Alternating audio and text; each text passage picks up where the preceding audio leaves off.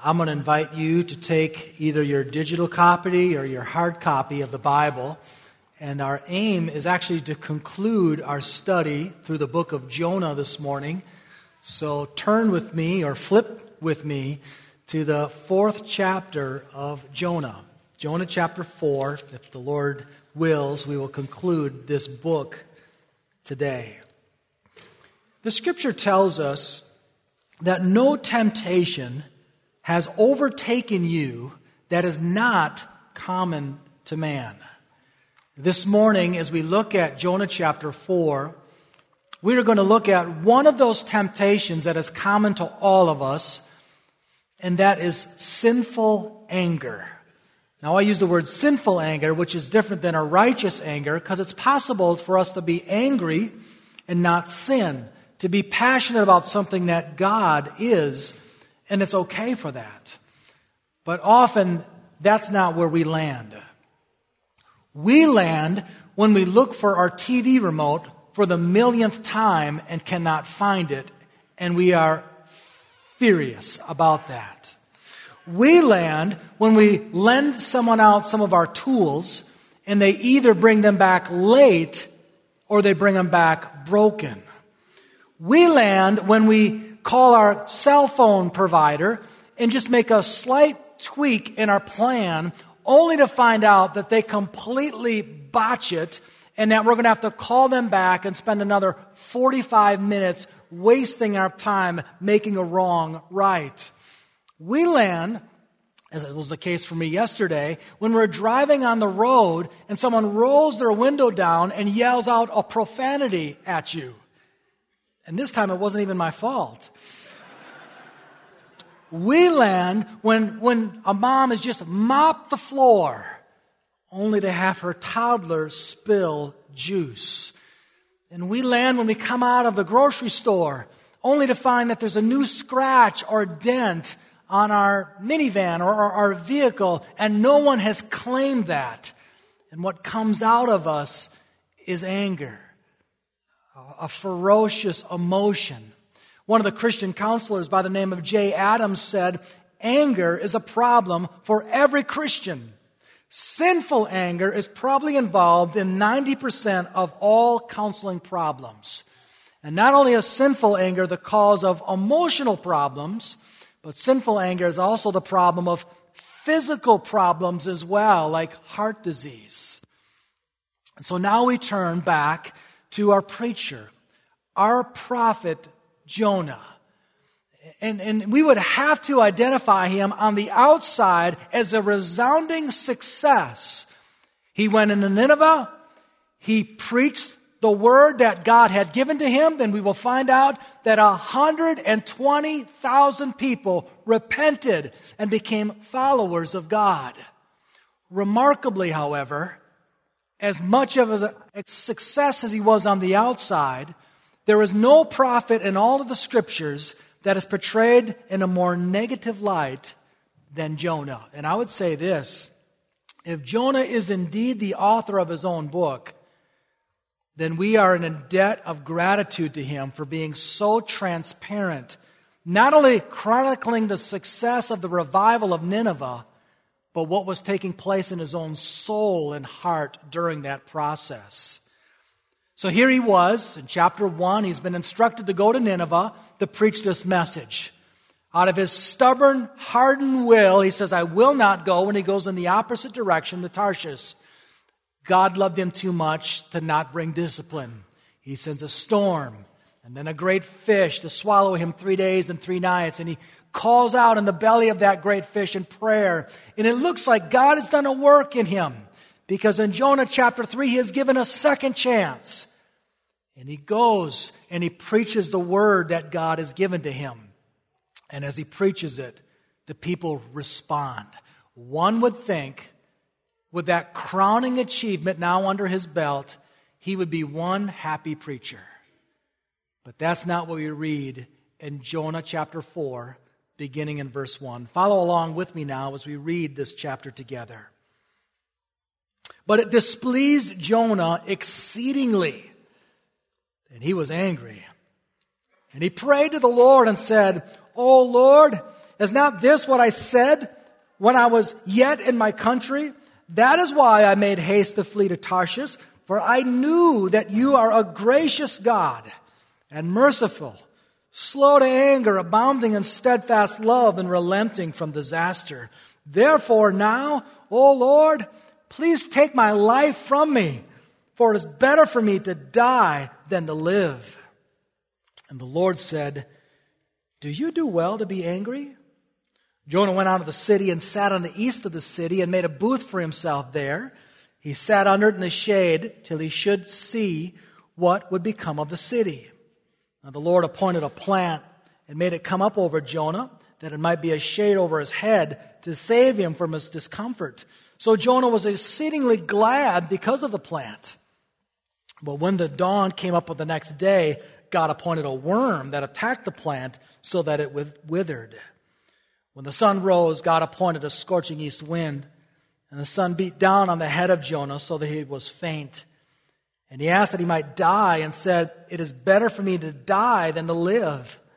But Jonah, but God said to Jonah, Do you do well to be angry for the plant? And he said, Yes, I do well to be angry, angry enough to die. And the Lord said, You pity the plant for which you did not labor, nor did you make it grow which came into a being in a night and perished in a night.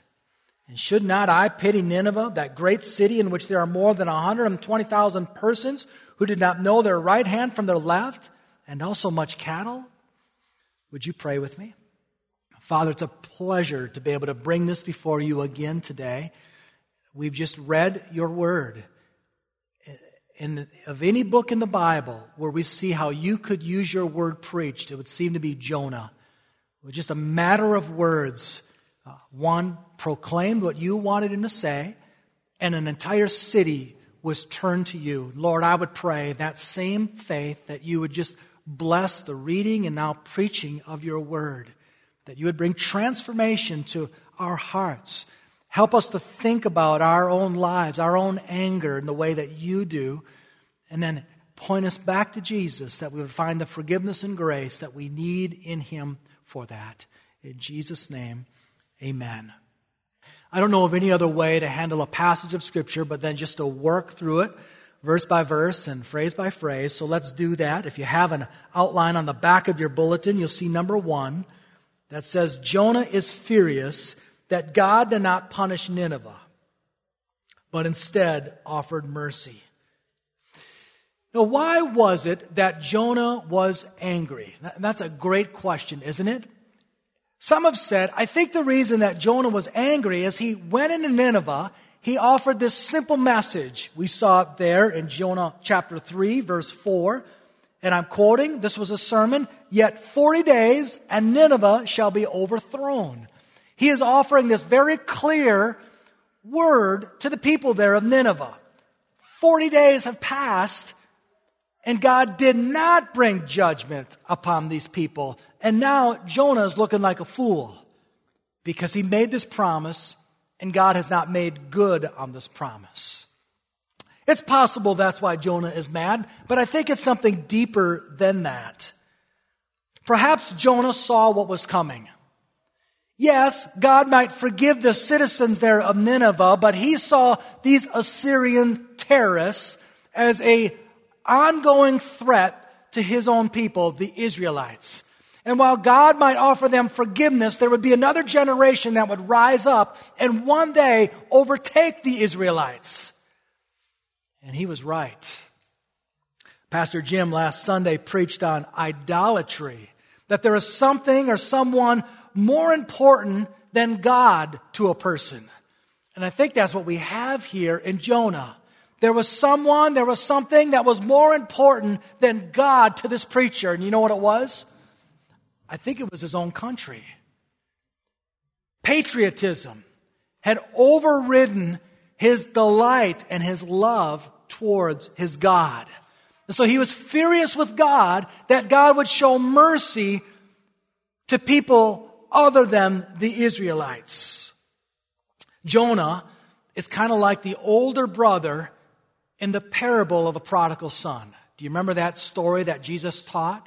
It was like there is a, a father that has two sons, a younger son and an older son.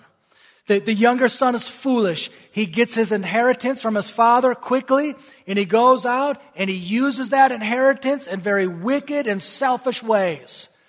And he comes crawling back to his father. And the father lavishes him with mercy and grapes and calls for a great banquet. But there was an older brother, and this older brother is the rule follower. He's always done, quote unquote, what his dad has wanted him to do. And so when he sees that forgiveness has been offered to the younger brother, he is furious. And Jonah is like that himself. Here are these wicked people of Nineveh. If ever there were a group of people that did not deserve God's forgiveness, it was them. And now that God has granted it to them, like the older brother, Jonah is upset. He is angry with God. In fact, look again at chapter 4, verse 1, where it says, that he is exceedingly angry. He is furious with God. I think what we see here in Jonah is that his anger has four different elements. So follow along with me. Jonah's anger is first stunning. It is stunning. The people of Nineveh had responded to his preaching. Now, as a preacher myself, I'm just telling you, you would live for a day like this, where you have the Word of God on your heart and it's on your tongue, and you preach it to the people, and listen to this, they actually listen and respond. By the droves. I'm just telling you, it could not get any better than this. But instead of embracing that and being joyful, we actually see him being angry about this. Let me put it in another light. Imagine you were brought up and you just had this knack for acting. And you were quickly discovered and you were put in the most prominent acting schools. And you were in commercials, you were in TV shows, and you were in films. And then one day you got your break when a very prominent screenwriter decides to cast you in the leading role. And it's a role that was just written for you. And you absolutely nail it. So much so that the critics love you and you are nominated for an Oscar and you actually win the Oscar. And you are called up in front of everyone, dressed as nice as you possibly can. They hand you the Oscar and this is what you do. You spike it like a football because you are furious. Or, or, or imagine that you have a skill in music and you are a prodigy and you devote all your waking hours to, to working on this craft and you have a unique way of doing it and you begin to make your music known and people by the millions are buying your songs and the critics love you and you actually win an Academy Award. And once they bring that award to you, they call your name out and you go into a tirade of anger. Wouldn't you say that that is weird? That, that's kind of what's taking place here for Jonah. God has made him a preacher. He has put the word on his tongue and he has proclaimed it. May I say to you that Jonah was the goat. He was the greatest of all time. I mean, he preached a message and 120,000 people repented. I'm not aware of any other person in the Bible, and I would even say in all of history, that have had such a response to one sermon. And listen to what Jesus said of Jonah. He said in Matthew chapter 12, verse 41, for the people of Nineveh, they repented at the preaching of Jonah. Even Jesus said that the people repented at his preaching. Bible schools in our day would be named after him. Impressive statues would be erected under his name. And, and, if you wanted to purchase a Bible, I'm sure that there would be a Jonah version. The upper half would be the scriptures, the bottom half would be his commentary related to those scriptures. And yet he was angry that God had forgiven people that he did not want them to forgive. The second element of his anger was not only was it stunning or surprising, it was misguided. Jonah's questions, he questions the justice of God. while Jonah had received the mercy of God in the belly of a whale for three days and three nights, he did not think that these people deserved the same mercy. Evidently, he saw God as a pushover. And so when we see here in verse 3, pardon me, verse 2, he actually is quoting the second half of verse 2 from Exodus chapter 34, verse 6. Let me read that to you there in verse 2. It says, O Lord, is not this what I said when I was yet in my country? That is why I made haste to flee for Tarshish. Listen to this. For I knew that you are a gracious God and merciful, slow to anger, abounding in steadfast love, and resent, relenting from disaster. Sometimes people make this mistake of thinking that God in the Old Testament is always angry, He is holy, and He is one that brings judgment. But that certainly is not what Jonah thought of God. He saw Him as a God of grace. He saw Him as a God of mercy. And He saw Him as one slow to anger. If you would look at Exodus chapter 34, you would see that verse being quoted from verse 6. But if Jonah would have just kept reading or kept quoting on to the, the seventh verse, it would say this keeping steadfast love for thousands, forgiving iniquity and transgression of sin, but who will by no means clear the guilty, visiting the iniquity of the fathers on the children and the children's children to the third and fourth generation. I would say this Jonah was misusing scripture here. He was only quoting a portion of scripture that suited his argument. He was like a, like a smooth lawyer or a, a shoddy news source that was only going to quote what would help him in his argument. There's another one that has misused scripture. The devil. When he tempted Jesus, he, he used scripture, but he used it and twisted it to tempt Jesus. So he is misguided in his anger. And then thirdly, he is selfish in his anger. Now we got to give Jonah some credit here. As we look at chapter 4, verse 1, we see that he is exceedingly angry. And what does he do with that anger? Verse 2 says, And he prayed to the Lord. He does not flee this time. He brings his anger to God, and for that he is to be commended. But if you are really, really angry at God, what do you think your prayer is going to be like? Well, in this two verse prayer, you're going to see eight references to a personal pronoun, either I or myself. So let's review this prayer again. Verse 2. And he prayed to the Lord and said, O Lord, is not this what I said when I was yet in my country.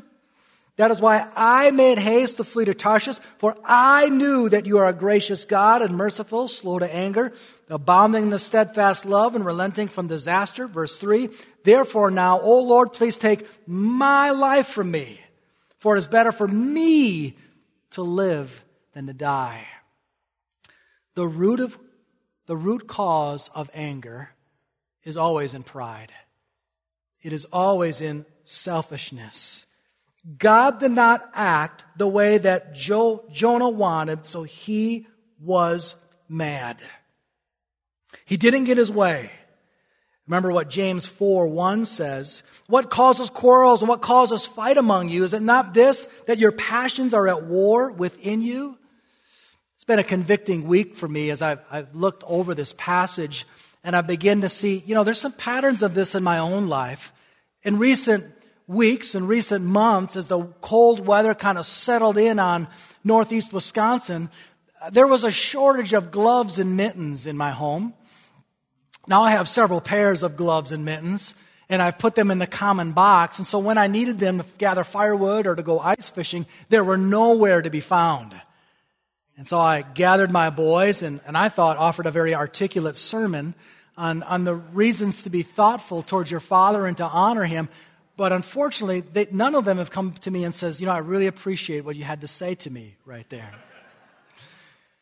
And so I've been angry over my selfishness, over a lack of gloves and mittens. I'll tell you another thing that I've been kind of angry about is a shortage of phone chargers.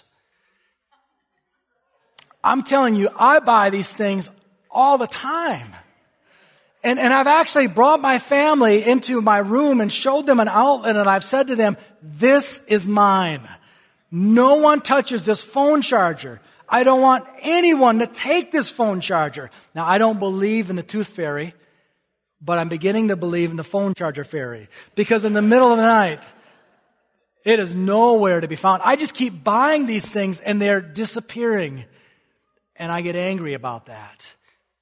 Someone is trespassing into my room and they're taking my charger. Where are my gloves? Where are my mittens? I need these things.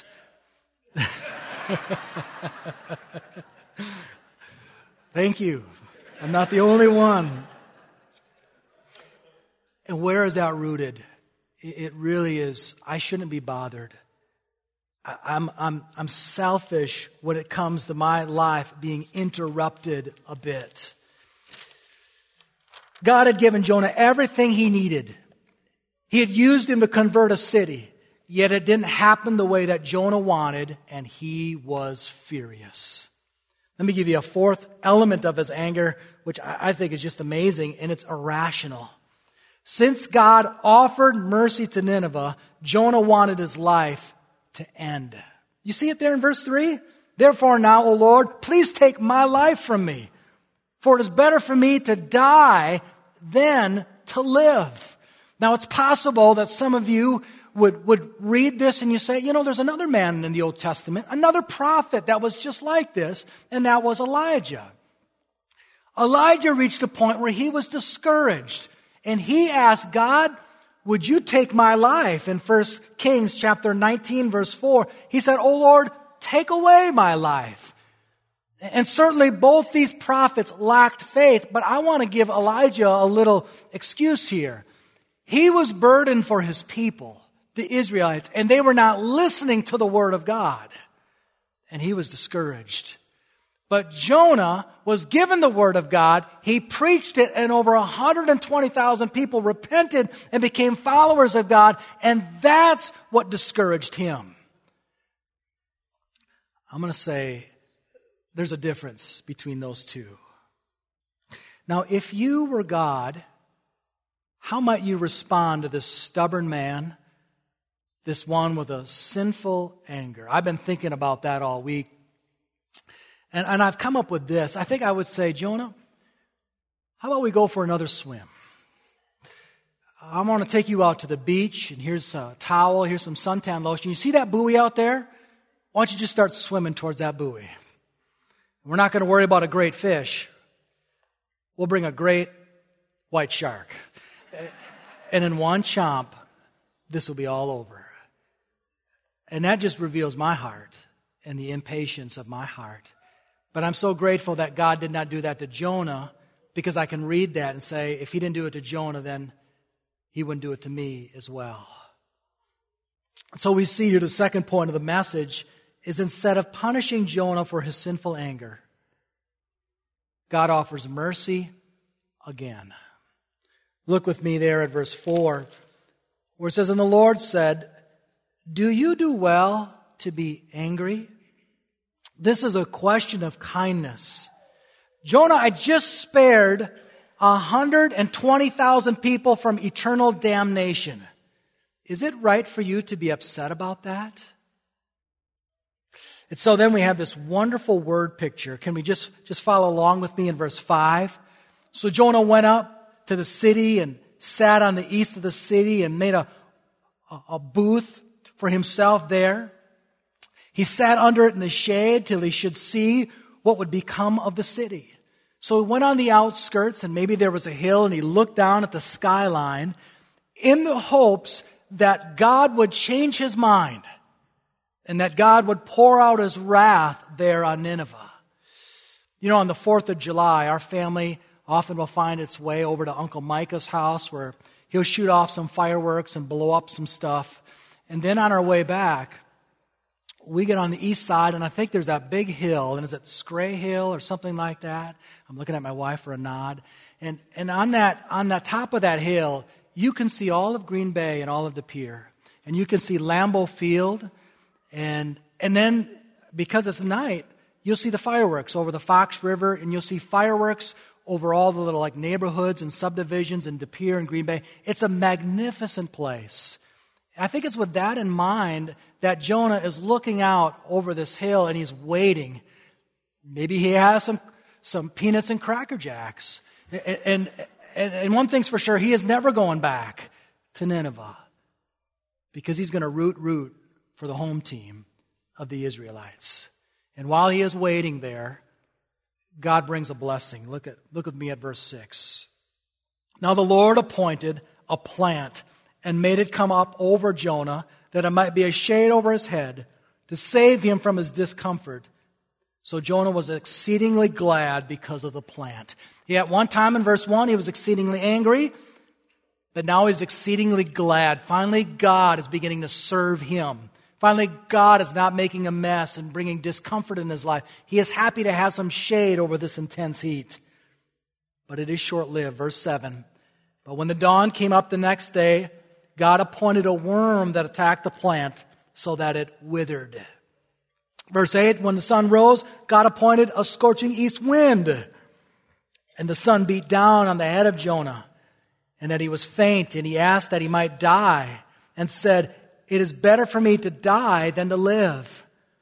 Verse 9, but God said to Jonah, Do you do well to be angry for the plant? Same question that he was asked earlier. And he said, Yes, I do well to be angry. Angry enough to die. Verse 10, and the Lord said, You pity that plant. Let me just give you some help here. The word pity is you are grieved over the plant. You have compassion on this plant. You are tore up over the absence of this plant for which you did not labor, nor did you make it grow, which came into being in a night and perished in a night. In other words, Jonah, this is not your land that you are seated at. You did not plant a seed. You did not cultivate this soil. You did not water this. In a night, I made sure that you had a plant. My note says it was a castor oil plant. And one night later, that plant was not there. You had no investment in time and no investment in your resources, and yet you are crushed that your comfort has been removed. And then as if to say, let me tell you what, let me tell you, tell you what I'm compassionate about. Let me tell you what I'm burdened about. Let me tell you what I'm grieved about. Look with me at verse 11. And should I not pity, same word, Nineveh, that great city in which there are more than 120,000 persons, people, who do not know the right hand from the left, and also much cattle. Jonah, you are upset over these temporary comforts. I'll tell you what I'm upset about is the thought of 120,000 people in the city going to hell. That too is pretty convicting, isn't it? We grieve over the Packers losing the NFC championship. We get upset when our iPhone screen gets cracked. We are crushed when our favorite outfit gets a stain on it or when our refrigerator goes out. But God is upset over eternal matters. There's people in your workplace, people in our neighborhoods, people in our city, in our village that don't know Him. And that question concludes this book. Shouldn't I be getting upset about these eternal matters that people are going to go to hell unless they repent of their sins? Isn't that something I'm worthy to get upset about? And that question, I think, shifts from Jonah to answer for you and I to answer. To be able to say, Yes, God, you have made these people in your image. And you ought to have compassion over them. And if you have compassion on them, so should we have compassion on them as well. And I would remind you, loved ones, that beginning on Resurrection Sunday, the first Sunday of April, April through May, because of this passion that God has for people, we want to do an evangelism course that meets right here in the auditorium during the Bible study hour from 9 o'clock to 10 o'clock, from junior high all the way to our senior adults. Why? Because people matter to God and they are to matter to us. So let's offer a few conclusions before we wind it down today. Conclusion number one. To the outside world, Jonah was a raging success On the inside, he was a prideful, angry man. If our search team were to have met with Jonah and interviewed him, we would have asked questions like this Tell us, Jonah, tell us some of your theology. We, we want to know what you believe about the gospel. And he might have said in chapter 2, verse 9, salvation belongs to the Lord. As if to say, the only way one can be made right with God is if God acts on their behalf. And we would have said, good. He understands the gospel. He is orthodox. Wonderful. Let's ask him some questions about spiritual disciplines. Say, Jonah, are you a praying man? Oh, yes, I'm a praying man. I pray in the most unusual places. And sometimes I, I would be delighted to tell you a story. It's a whale of a story. Well, how about your scriptures? Do, do, you know your scriptures? Are you able to memorize and recite scriptures? Oh, yes. Let me, let me recite for you Exodus chapter 34, verse 6. And he would have done that for us. Okay, Jonah, wonderful. You're orthodox. You're, you're using the spiritual disciplines. Tell us about a track record. What is, have you, have you ever been called to preach and have you preached and what has been the result of that? Well, I'm glad you asked because one time I was called to preach to go to Nineveh and I proclaimed that message, and 120,000 people became followers of God. And the search team and I might have said, This guy's good. But before we move forward, we really should check his references. So we might check the sailors, we might check the captain, we might check the people of Nineveh, and if we could interview God, we would interview God. And we would find out that while on the outside, Jonah was a man of great success on the inside. He was something very different than that. What do you think God's most concerned about? Your outside or your inside? In recent days, we've heard of men, and, and I have take absolutely no, no delight in this, but like Ravi Zacharias or Carl Lentz, men that on the outside had hundreds of thousands or millions of followers. But on the inside, there was a fight against God. Praise the Lord that we see life of Jonah and we can learn from this. The second thing I think we see here is God is so determined to produce maturity in his children that he offers discomfort, mercy, and patience. Praise be to God that when God sees this stubborn will within Jonah in chapter 1, he sends a storm. And then he sends a great fish. And praise be to God that when he sees this anger problem there in Jonah in chapter 4, he sends a big worm and a scorching east wind. God is more concerned with maturity than your comforts.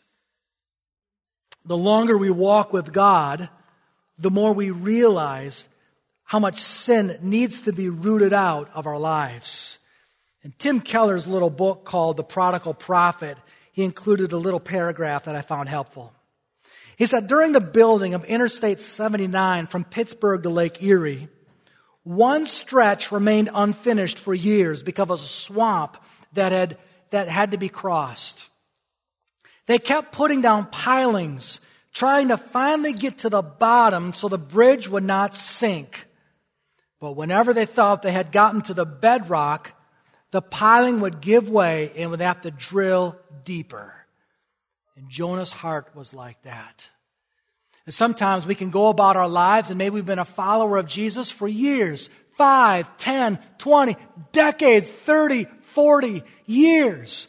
And we think that we have arrived. But then God allows some discomfort in our life. And we realize that there's something else going on in our heart. And God wants to drill deeper to show us our sin and we can experience God's grace in a new and fresh way. The final thing I think we see here in our conclusion is Jesus is the prophet Jonah could never be. Jonah sat on the outside of the city hoping for it to be condemned.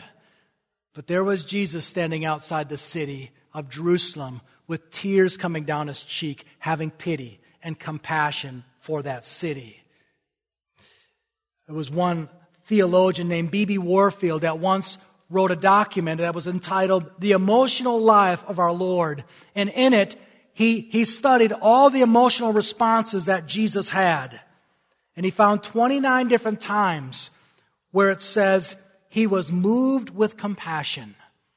And only one time where there was a reference to his laughter. Jesus is moved with compassion for the people of Senegal, for the people of Canada, for the people of Green Bay, of De Pere, of uh, Freedom, of, of Pulaski, of your neighborhood, of your workplace. God loves them and is compassionate. Jonah sat outside the city hoping for the wrath of God to fall. Jesus went outside the city to absorb the wrath of God for you and I. It says there in Hebrews 13, verse 12 So Jesus also suffered outside the gate in order to sanctify the people through his own blood. Jonah was critical of God's plan. Jesus fulfilled God's plan. God could forgive the people of Nineveh and remain just because he would punish Jesus for their sins. God could have mercy on Jonah because Jesus would come and die for his sins of stubbornness and selfish anger. Jesus came to take your sins of anger upon himself. Come, confess your sin. Receive this forgiveness. Pray for God to transform your heart and give you peace and trust in his ways. Jonah was given to us to see how God uses sinners. He is committed to their maturity. Humble yourselves. Humble yourselves to God today that He would use you. Let's pray together. Father, I'm grateful for Jonah. I'm grateful for his life and how his soul, his heart has just opened up for us to read about.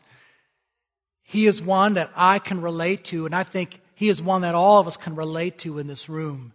That even in his apparent success, that is mixed, there's a mixture of a struggle and of sin. And you used him to reach a city. Oh Lord, you could use us to reach a city, to reach the people around us. We bring our sin before you. We bring this sin of anger, a selfish anger before you and acknowledge that there's been some damage around us as a result of it. It's hurt our families, it's hurt our workplace, it's hurt our friends, and we confess that to you. But like you showed mercy to Jonah and you gave him another opportunity, we receive another opportunity today and ask for you to transform our hearts Grant us the faith to trust you. Grant us the peace to walk with you. May we be a different woman, a different man as we've received your grace again. Thank you for this book, Jonah, that, that our eyes bounce from him to Jesus.